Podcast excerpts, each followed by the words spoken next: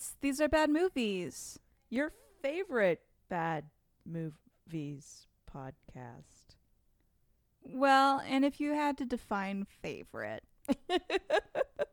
we at least make the list of bad movie podcasts that you're listening to, and we appreciate that. we do.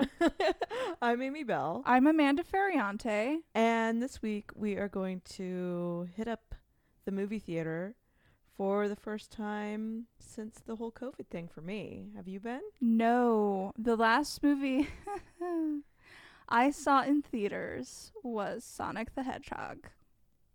I saw Sonic the Hedgehog in theaters as well. It might have been my last movie in theaters. But I have a child, so what's your excuse? I went with a fellow lawyer, actually.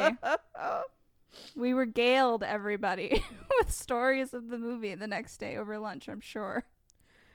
I'm sure it was exciting. Um and it's it's kind of funny to have a movie like Sonic the Hedgehog so burned into your memory because of circumstances.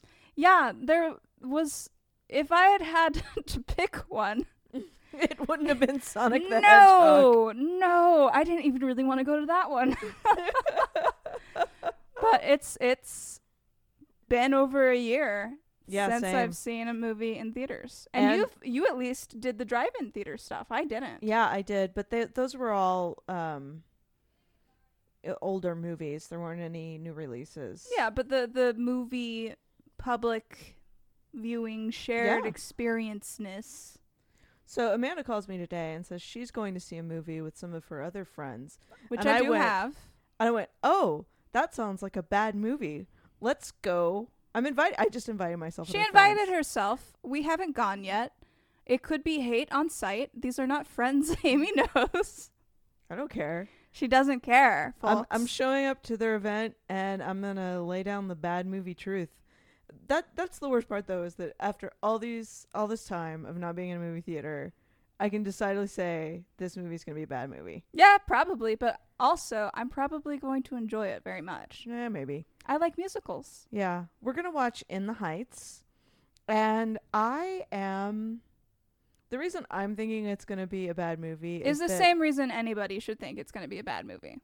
What's that? Lin. Oh yeah, he's just got some bad politics, and by bad I mean he doesn't necessarily understand them. but is seen as a figure in some areas. Yeah, um, to me, Lin Manuel Miranda represents um, the difference between representation in media and actual push for change, and how representation just really isn't enough. It's I think the word for it is woke. But in a derogatory sense? Yeah, and that kind of, I don't know. Like he's woke, make, make but you feel good without actually doing anything to change circumstances. yeah, he doesn't always have the best takes. No, he doesn't. He's a little bit libertarian, which I, I- usually I- say that word with laughter. I haven't delved that much into his politics aside from I'm probably not going to base mine on his. Either way, I think it's going to be. I, I enjoy musicals too. It'll probably be fun, although. I'm not going to speak to you the entire time. I hope you know. Well, yeah, you don't talk in movie theaters. Okay, but like, I'm not a heathen. What's the matter with you? Well, you you're crashing the party, Amy. Like I don't know what kind of Amy you're bringing to the table. Oh, it's gonna be awful, Amy. But in between, like before and after the movie, okay, I'm gonna be awful. Okay, that's at least what I would expect. Actually, you know what? I'm No, gonna, I'm gonna no, throw things at you. I'm gonna throw things at you during the movie. Rude. I'm gonna sit on the other side of the group from you as well, so that I have to throw it well, over I don't everybody. really want to be associated with you at this point. So, Yeah. well, you unfortunately told me when and where you were seeing this movie, so now you can't avoid it. Oh. And if you don't go with me, then that means I can sit like three rows behind you and throw things at you really effectively. Also, she went and bought everybody else candy and like was like, Ah! not none for you, none for you in the sense that I'm really allergic to gluten, and she bought all gluten candy. Well, in fairness, I apparently had another one of those internal conversations where I thought during the course of our phone call that I had explained I'm going to pick up candy for everybody. Is there any candy you would like? And you just never responded to the thing I didn't say out loud. And so I was a little peeved at you. so she bought all candy that I literally not can't not eat. intentionally. I just didn't check. It's gonna be it's gonna be awesome. This is this is the setup for our first time back in a movie theater. I don't want to be with you in public. and I love it. It's gonna be awful. Yeah. Ooh, ooh. Well, we should hit the Speaking of which, yeah, we gotta go. Let's do this. yeah.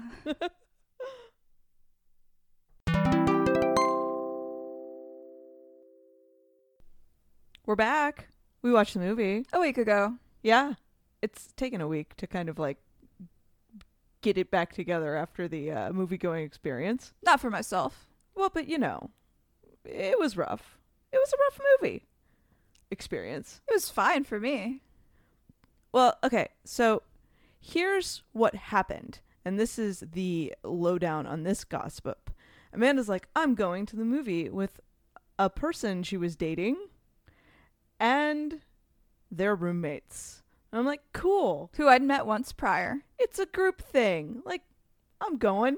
You No made, big You made some assumptions. no big well, okay. What Amanda failed to mention was the roommates were dating each other.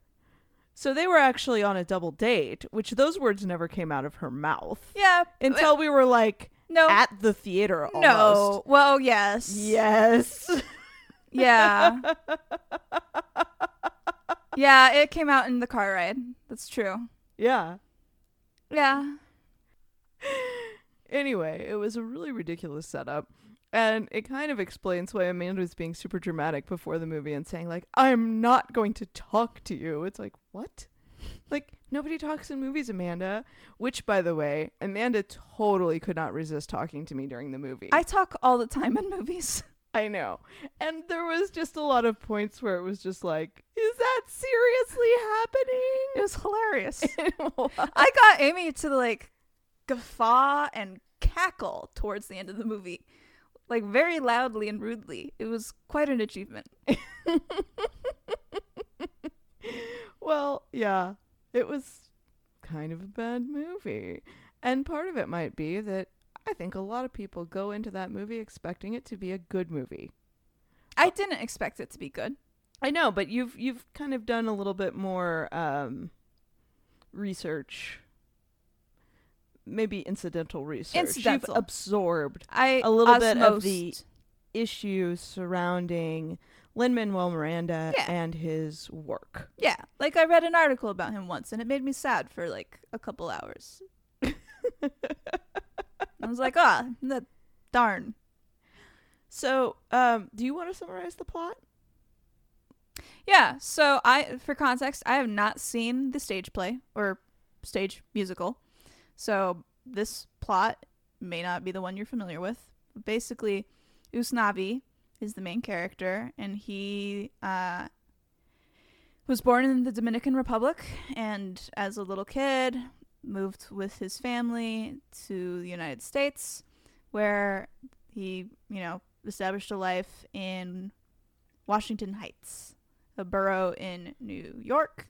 His parents are dead, so it's a lot of um, found family kind of stuff. Like there's a neighborhood abuela, and um, you know he's It's all very charming. it's very charming. Um, really warm colors, really vibrant. Um, a lot of just it, it, it has a lot of charm. Yeah.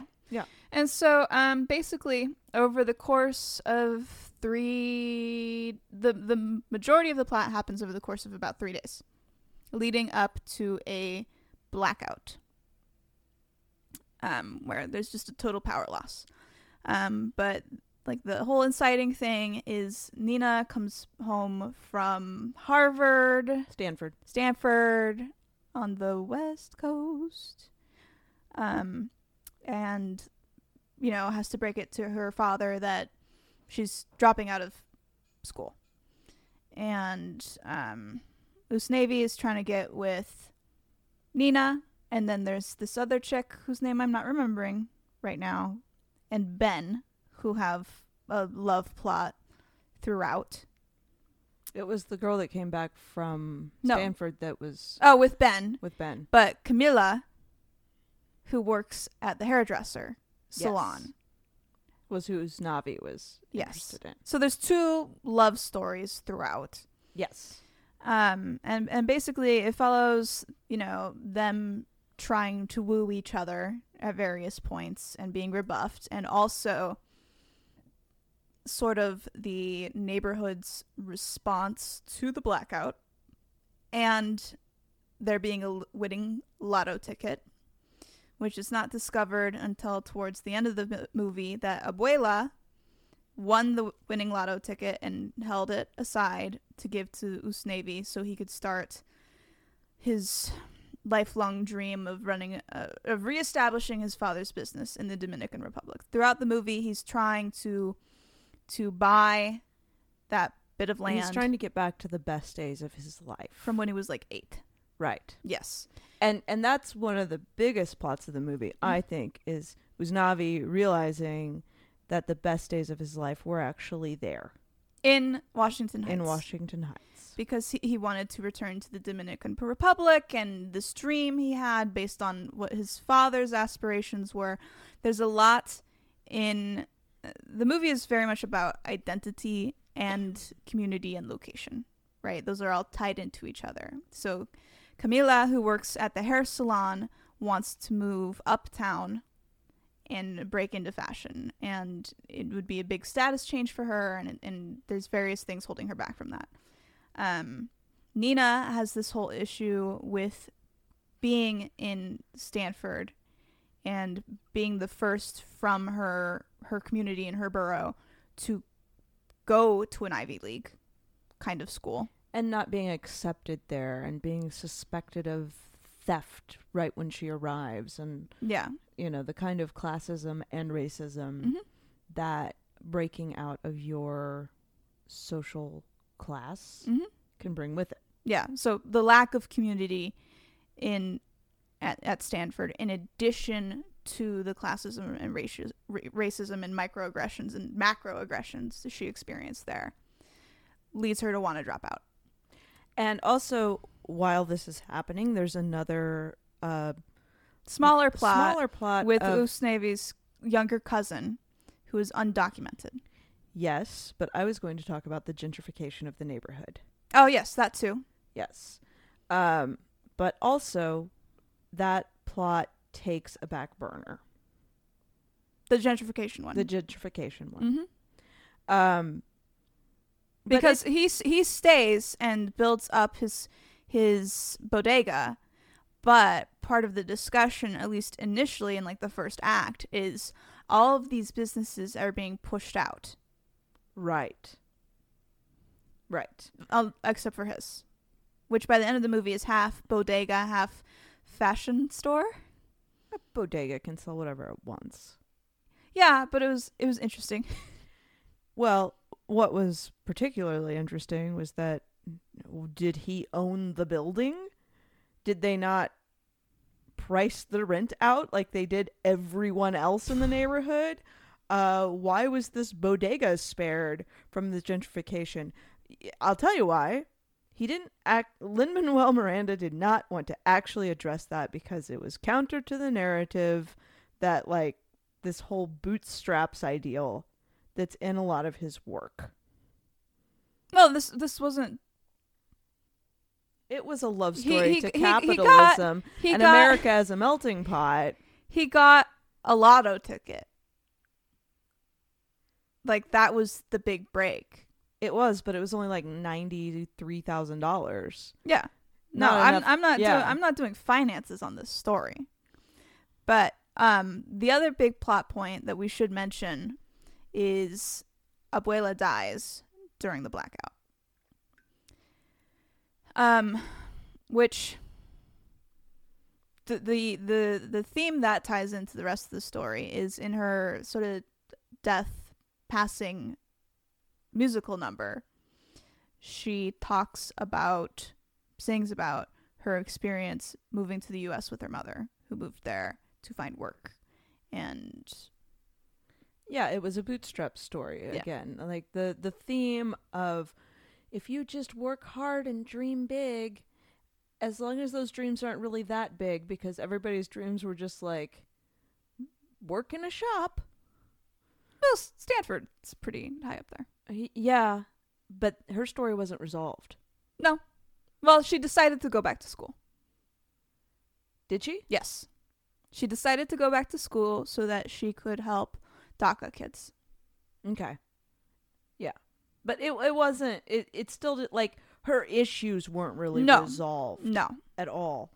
Um it really the resolution was largely just Usnavi's love story. Yeah. And his And Ben and and and Nina. Yeah. They got to got a lesser degree. they they decided to do the long distance thing. Yes. But all throughout it, there's a lot of uh, really striking dance numbers. Um, It was very visually interesting. it was. And they had uh, a lot of,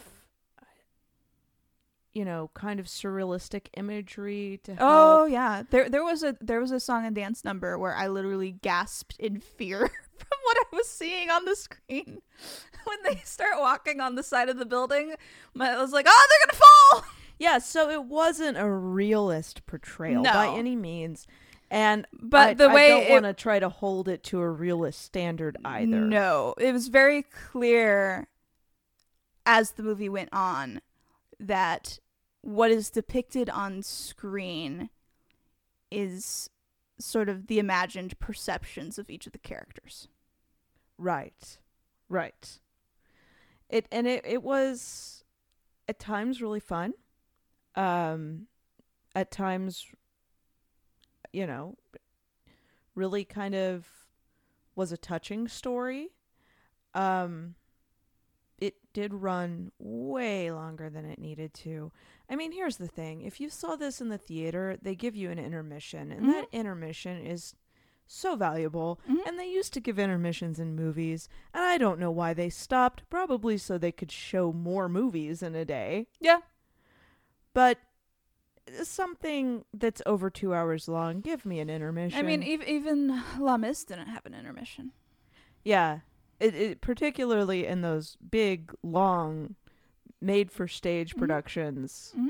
You got an intermission if you see them in the stage. Like, give us an intermission. Well, that's that's the other thing too. Is there was a running plot line of the. I'm not remembering what it is in Spanish, but the Iceman that Lin played. oh, yeah.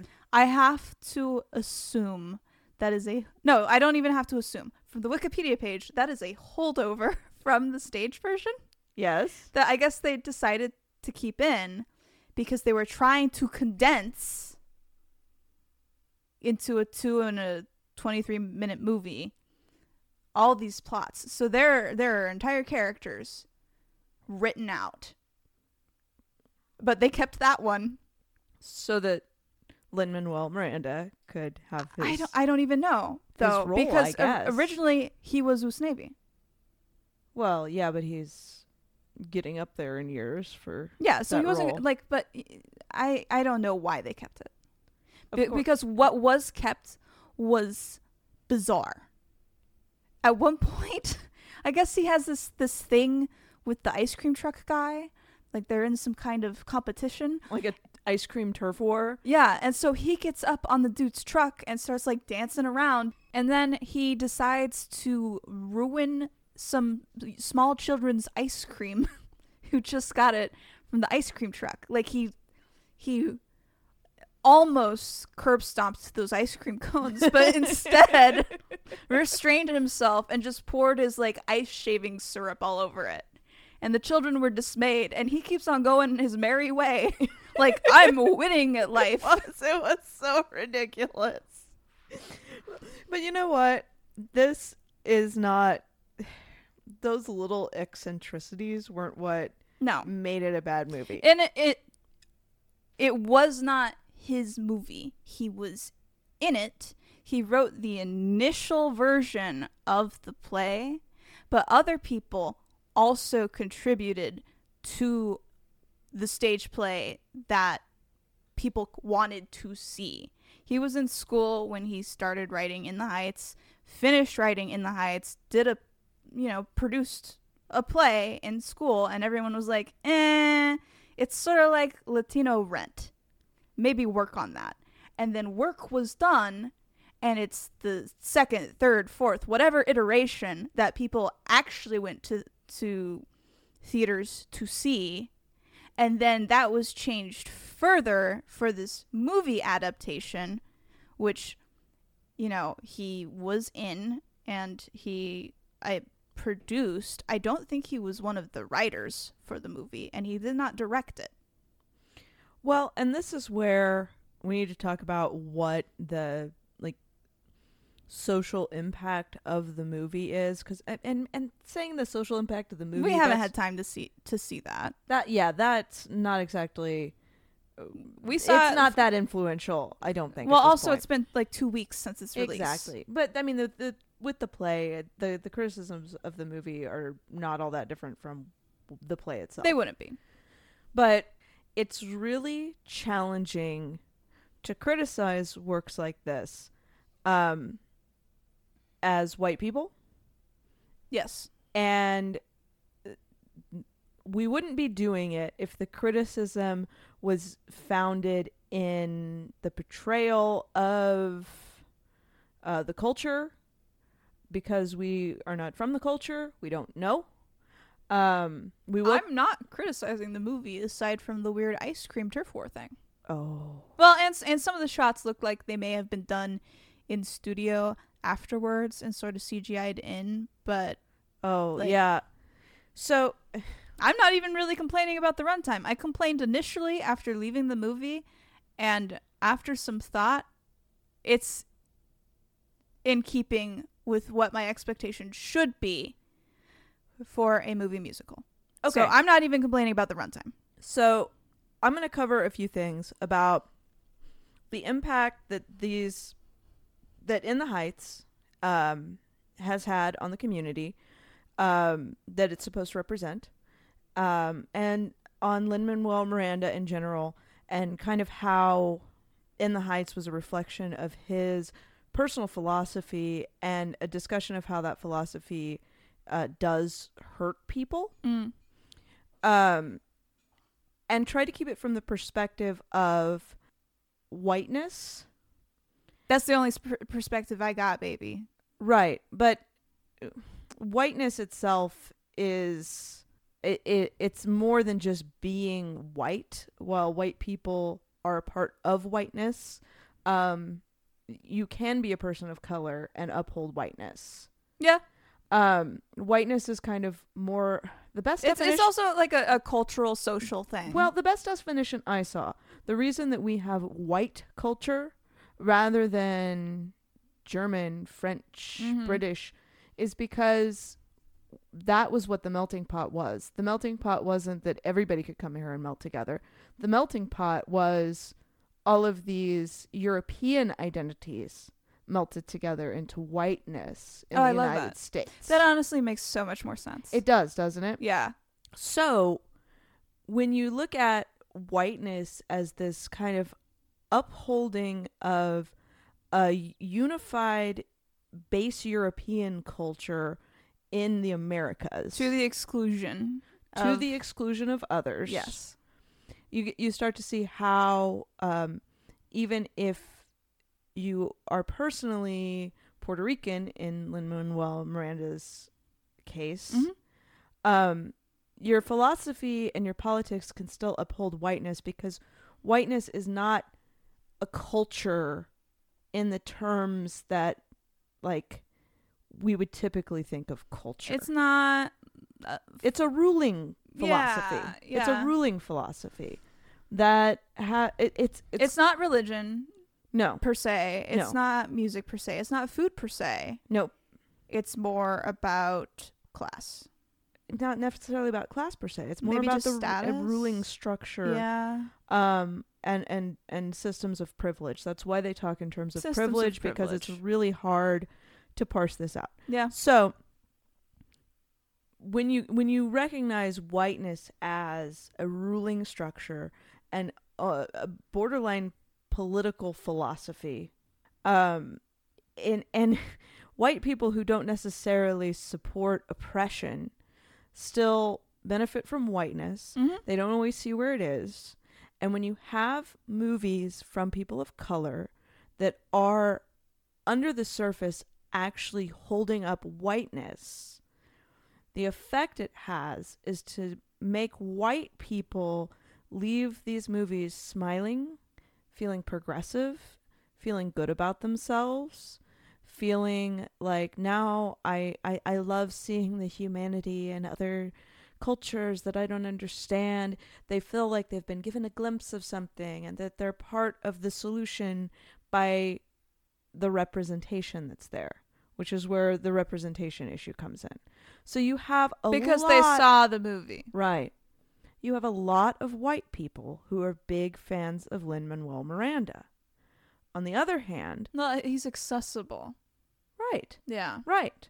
He does work for white people and you can't really blame him because that's still where most of the money is in Well, it's country. worked. Exactly. Yeah. Exactly. But on the other hand, this movie, In the Heights, um, immediately upon release, started getting criticized for um, colorism. And colorism is something that um, white people have a tendency to not notice because, from a white perspective, we are ingrained to see white and not white. But for other people who are not white, they experience um, another form of discrimination that we don't use the word racism for because that's a power structure word. Um, trying not to get too deep into this. No, I want mo- more info Yeah. on colorism. So they, they it's not called racism uh, because racism is used for um, oppressive power structure. It's not just uh, discriminating against someone based on their skin color. It is specific to, and this is like in the literature. And yes, That's I the know other that reason. it- colloquially people will use racism in different ways. well, that's the other reason this took like a week. Is Amy was doing hardcore research apparently. yes, I was. And color. I don't want that to be the precedent. Well, but this one's important. Okay. colorism has uh, colorism is when um, non-white people are discriminated against by other non-white people because they are farther from whiteness in their skin tone. It's almost always directed at darker Mhm. skin um, than lighter skin. Yeah. So it's it's a preference for lighter skin in non-white Mm-hmm. community. Um, and one of the things that just was immediately evident to, um, especially the Dominican audiences, was that the Dominican Republic is a, has a high percentage of dark skinned black people Mm-hmm. and the movie was largely either non-black people Mm-hmm. or light-skinned black people Mm-hmm. um, and very little black representation in the more prominent characters Yeah. so even if there were dark-skinned black people they were in the background Yeah. and the dominican Republic. Well, Ben would be the character who who would be like the black person but he of was the main cast. he was fairly light-skinned Yes. so that's where the colorism comes into play um, and this is this is just really reporting on issues Yeah. that have that that he was called out on. Lin Well, Miranda was called out on. Did he do the casting? you know, his name is going to be attached to it either way. Yes. But and, I, I and just the thing is, is this is not the first time he's been called out for supporting colonialism. Mhm. And and colorism is a form of upholding whiteness among non-white people. Yeah. Um, I, I just think it's interesting that like there's been tweets specifically to him, but that seems to me to be something that would be more directed to the studio that produced the movie. Well, I think he does stand to um, be held accountable for what is ultimately um, his work. Because what he didn't do was get angry with the studio and say they shouldn't be doing this while they were filming. Yeah, that's true. You know, th- there are things that he could have done, and he knew he knew that his name was what was going to be attached to it, Yeah. not the studio. I don't even know what studio did it. I know it was Lin Manuel Miranda, though. I want to guess. No, it wasn't one I was familiar with actually, See, there you go. because I I noted during opening credits like, huh, I don't know these ones. Right. So he was pretty much immediately called out on this. And he has uh, so we're going to have to go to Hamilton Of course. about some of the other things I was expecting this. for. All right. So are you familiar with the criticisms of Hamilton? It's Okay. it's it's not a person of color's story. It's just, um, you know, they did colorblind casting for all these characters who were Slaveholders. yes, Yes. And tried to make them out as abolitionists it was it and was, feminists. yeah They were not those things. No. They took representation and used representation to gloss over glorifying a colonialist mindset. yeah And that he was called out on it. Yeah. He was called out on it to the point of um, when he took Hamilton to Puerto Rico, where uh, he's not from Puerto Rico, but his parents were. And he considers Puerto Rican American. Puerto Rican American, which which is Puerto a Rico's stupid. in America. it's a stupid Yeah. distinction, but still one that can't be made yes, because a lot of America doesn't consider Puerto Rico. because it's a colony. yeah, It's and like Puerto Rico is so mired in colonialism because they are straight up a colony. They're not a state. Nope. They don't have the representation. they don't have representation. They don't have dominion over themselves. Um, they are not they, they are colonized people. And so to have a Puerto Rican who's very pro colonization made a lot of Puerto Ricans mad Yeah, uh, to the point of when he took Hamilton to stage a production in Puerto Rico. Mhm. eh, he was driven out of the first venue of choice because it was on the university campus, and they were like, uh, you know, I think we might get violent. yeah, it, it, it really, it, it's really a, it, it's really a tough issue. Again, you know, I'm a white person. I don't have the culture and experience of Puerto Rican people. Uh, but I do know that as a white person and knowing other white people that I spend a lot of time with, there's a lot of love for Lin Manuel Miranda and a serious lack of understanding of what his own culture has called him out for. And, you know, a lot of white people walking away with the good feels after seeing a Lin Manuel Miranda production. Um, when in reality, it's maybe doing the exact opposite of the good feels that they're having. And it's largely because it's very hard for white people to see colonialism when they're confronted with it. true. It's not hard for Puerto Ricans to see colonialism, they're quite experienced in it. But it took me a week of trying to figure out what it was that was off because I'm white and I don't immediately experience that. But I know that something was there, and I know that my fellow white people were walking around going, Oh, it was such a feel good story. But in reality, it was a very colonial story. It was a bootstrap story. It was a, you know, uh, if you just surrender to this capitalist ideal that America has, your dreams will come true. And that's just not the reality that actual colonized people feel or experience. Mm-hmm. But the white people walk away feeling as though like, yeah, see? All all those people did so well for themselves. No, one of them straight up died because she didn't have power. Like, Yeah. So in addition to the Puerto Rico um changing the Puerto Rico uh venue, um after Hamilton, and I guess a little ways after Hamilton, but this was staged maybe in. I saw some stages staging of it in 2019. Um, a black playwright and poet by the name of Ishmael Reed. Is it Ishmael or Ishmael? I haven't heard it said out loud. Okay. I've just been reading it. So if I if I have that wrong, it's because I haven't heard it said out loud. Um, he wrote a play called "The Haunting of Lin Manuel Miranda." Ooh, ooh, fan works are fun, guys. And and, and fan works are I use that term as in deriving from an original, not that it's pro.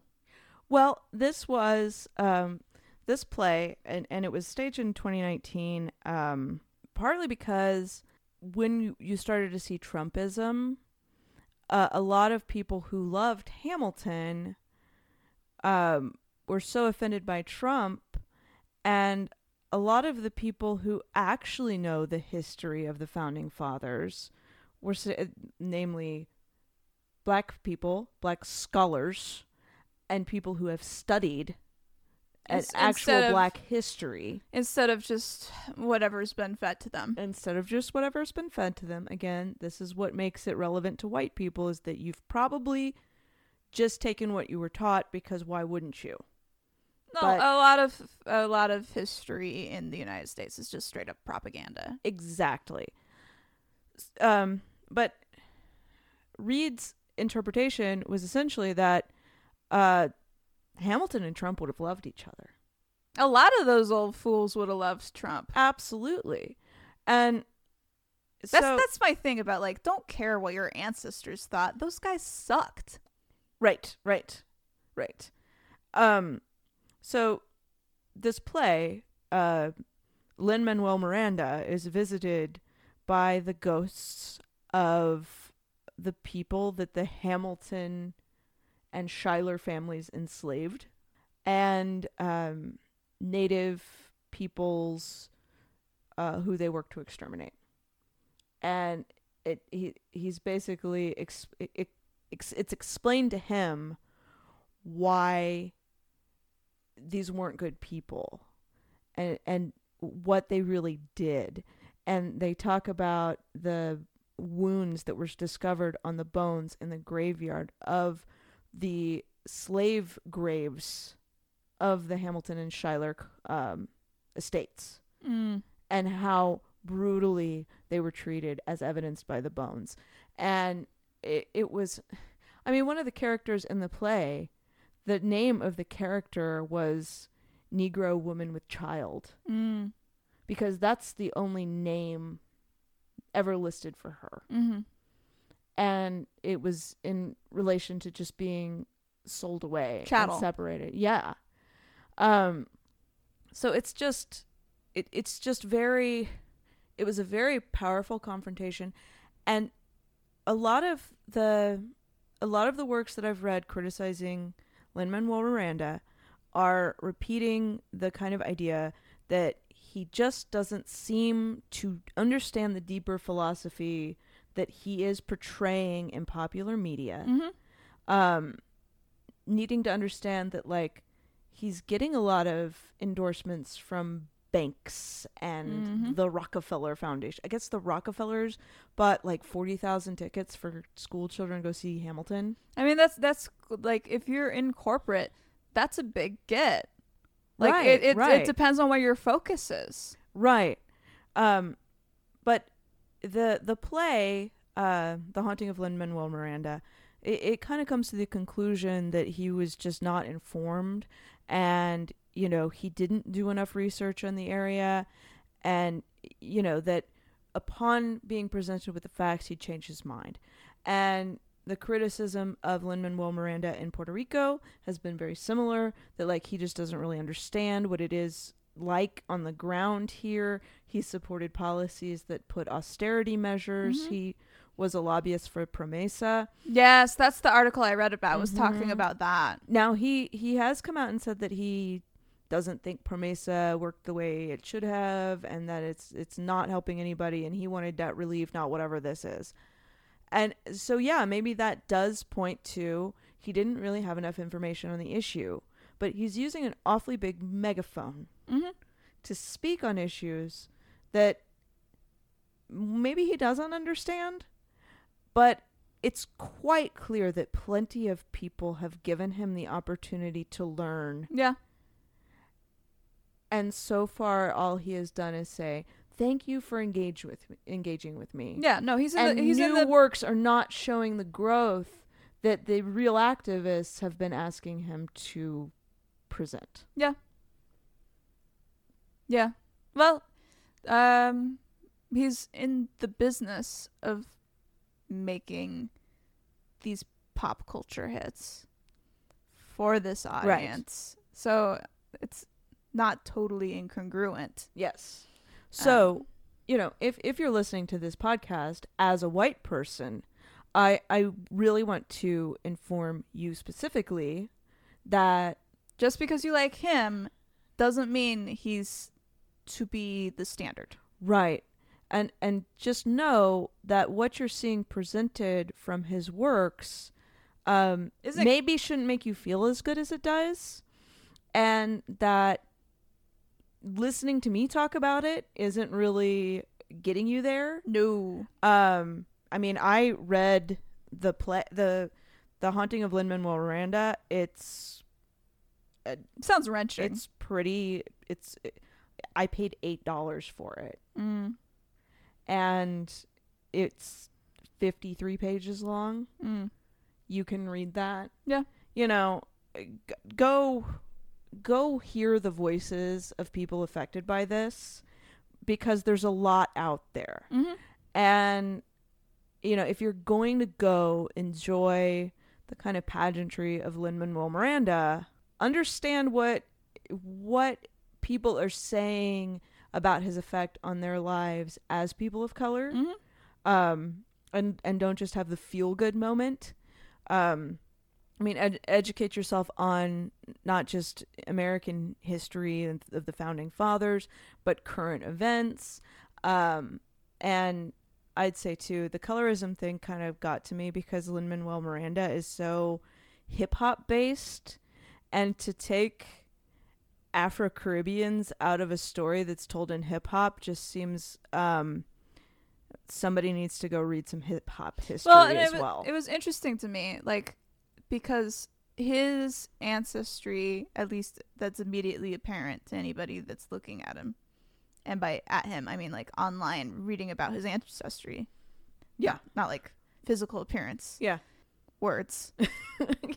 You're better at saying them out loud in the podcast than you are like in real life out of the podcast. Well, because You're this getting there. this is more effort and brain space than I usually give to common conversation. Yes. Um, but you know, we talked about him being Puerto Rican, Right. which is not Dominican Republican. Dominican. Right. Right. So it was interesting to me that that was the main cultural Yeah. paintbrush Right. for the movie. Right. Um and and maybe that's why he didn't notice differences in um the demographics of the play for Dominican Republic versus Puerto Rico. Yeah. Maybe. I don't know. Don't know. But again, It was an people interesting have choice. given him ample opportunity to learn the deeper deeper struggles Mhm. that he has been possibly inadvertently upholding a colonialist mindset and supporting whiteness Mhm. as a s- supreme whatever it is it, it it's yeah, so no, hard to this like movie's an easy pill to swallow. it's a very easy pill to swallow and that might be because you're white Yeah. Well, so let me talk about a different thing because Okay. I, I didn't notice the colorism. no Um, I, I i wouldn't have either without reading what other people were the the theme to me that seemed out of place and odd uh-huh was legacy, which is a very strong theme in Hamilton. was you know who will tell your story. Da, da, da. Legacy came up as a theme in this this movie In the Heights, which to me was just very like, huh, what are you trying to say there? Because my feeling walking out of the theater was that was a fun movie to watch. I'm sad for my previous generations in my family because um you know on my father's side family came from Italy um in particular the the patriarch of the family that came over from Italy was like um an orphan. And the witness at his wedding was the janitor right? So not great circumstances not a lot of connections. And then comes over through Ellis Island and lands in Little Italy in San Francisco and then takes his family and moves them to Idaho and he's buried in Idaho under a different last name than he was given as an orphan, right? And so this is not very connected to the movie, but like the, the movie's about a lot of immigrant quote unquote experiences, right? And Yes. community and connection. Yes. And where you find that. Yes. And my thought coming out of it was, well, maybe this is why my family has some of the attitude it does, is because we did not have connection at any stage. Like, there could have been some in Little Italy, but then they moved to Idaho, where my my uncle, who was dark Italian out of a family of light Italians, was considered black. Right. Well, and I think I think something you touch on there is that whiteness.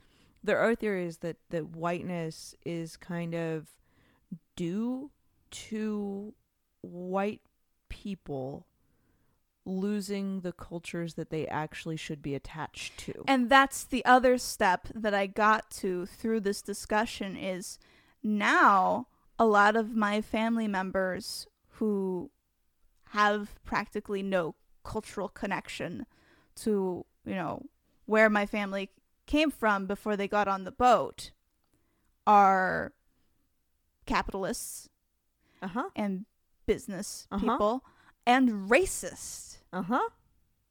I grew up being driven uh, around like Palo Alto and, and a bunch of these places in California on in the Bay Area that have large Hispanic populations and hearing things about well it's really weird that they're flying Mexican flags and, and flags from the places they immigrated from. They should be flying American flags. Whereas my my insular family attitude was always we love the place we came from. Right. And so the double standard is ridiculous. Well, I think you get to pe- like, uh, ironically enough, I'm a Hamilton. um, not of the Alexander Hamilton lineage, Different. right? But you know, There's a- probably some familial connection there somewhere, just not direct descendant. And a lot of a lot of what people like my family um came from Europe in the 1600s. Mhm. We have no idea. Like we have no connection Mhm. to a culture prior to American culture which is whiteness. Yeah. So, yeah, how dare you fly the flag that of the culture that you come from? Us real Americans have no idea what culture we came from. Right? Well, my that's kind of where it where it comes from. yes, but my family is so much more is so much closer to that Uh-huh. and still the distancing has been astronomical. And when I say my my great grandfather was buried under a different name, he was buried as a Rodriguez. like it's very confusing. Yeah. Yeah. Well, I, I don't I don't know why. But so so my feeling walking out of the movie theater wasn't oh they've got the life. It was those characters are making the best out of their situation. They've found community even in this removed place. yeah, and a slight twinge of jealousy Yes, for what It's- they had that you don't, and that that is because it could have Yeah. made a difference through the generations if there'd been Yeah. that community and that identity because i have nothing passed down to me Yeah. from italy But that's also why identity politics doesn't help. Because yes, it is great to have a cultural identity, but their solidified cultural identity was not saving them from gentrification. no it wasn't it was not saving them No. from uh things were still bad at the end of the movie issues. Uh, Like yeah, Yeah. exactly. and so and like my individual feeling walking out of the movie theater is not going to be representative Yeah. Either Well, like maybe. I mean, it. I, I think it's a thing that you could feel walking away from it that doesn't seem that abnormal for white people to feel. yeah i just think it's probably not the majority of Maybe. but Maybe. regardless I mean, it. Yeah, it. It makes sense within the context of what we've talked about too, though. yeah so Yeah. How would you rate this movie? After I've just totally beat it to shreds. You did beat it to shreds. Um, gosh. See, I was prepared to end the conversation before going into it to be like, yeah, but it's still a good movie. Amanda thought this was going to be a twenty-minute episode. Yeah. Well, maybe a week ago it would have been. Maybe. Um, cultural effect. See, that's the thing that always gets us on these. Oh, I know. Ah. I know. Could have been good. It could have been good. I'll say it was enjoyable. Yeah. Uh, mm, I think that that Ubrick rating represents more of how she's been mailed, made to feel about the movie since seeing it. yeah. I'm not going to recommend it to people for like cultural literacy or anything. Well, and I also, it gave me warm fuzzies too to hear Mhm. so much Spanish in it. And I did like that they didn't subtitle all of the things said in Spanish.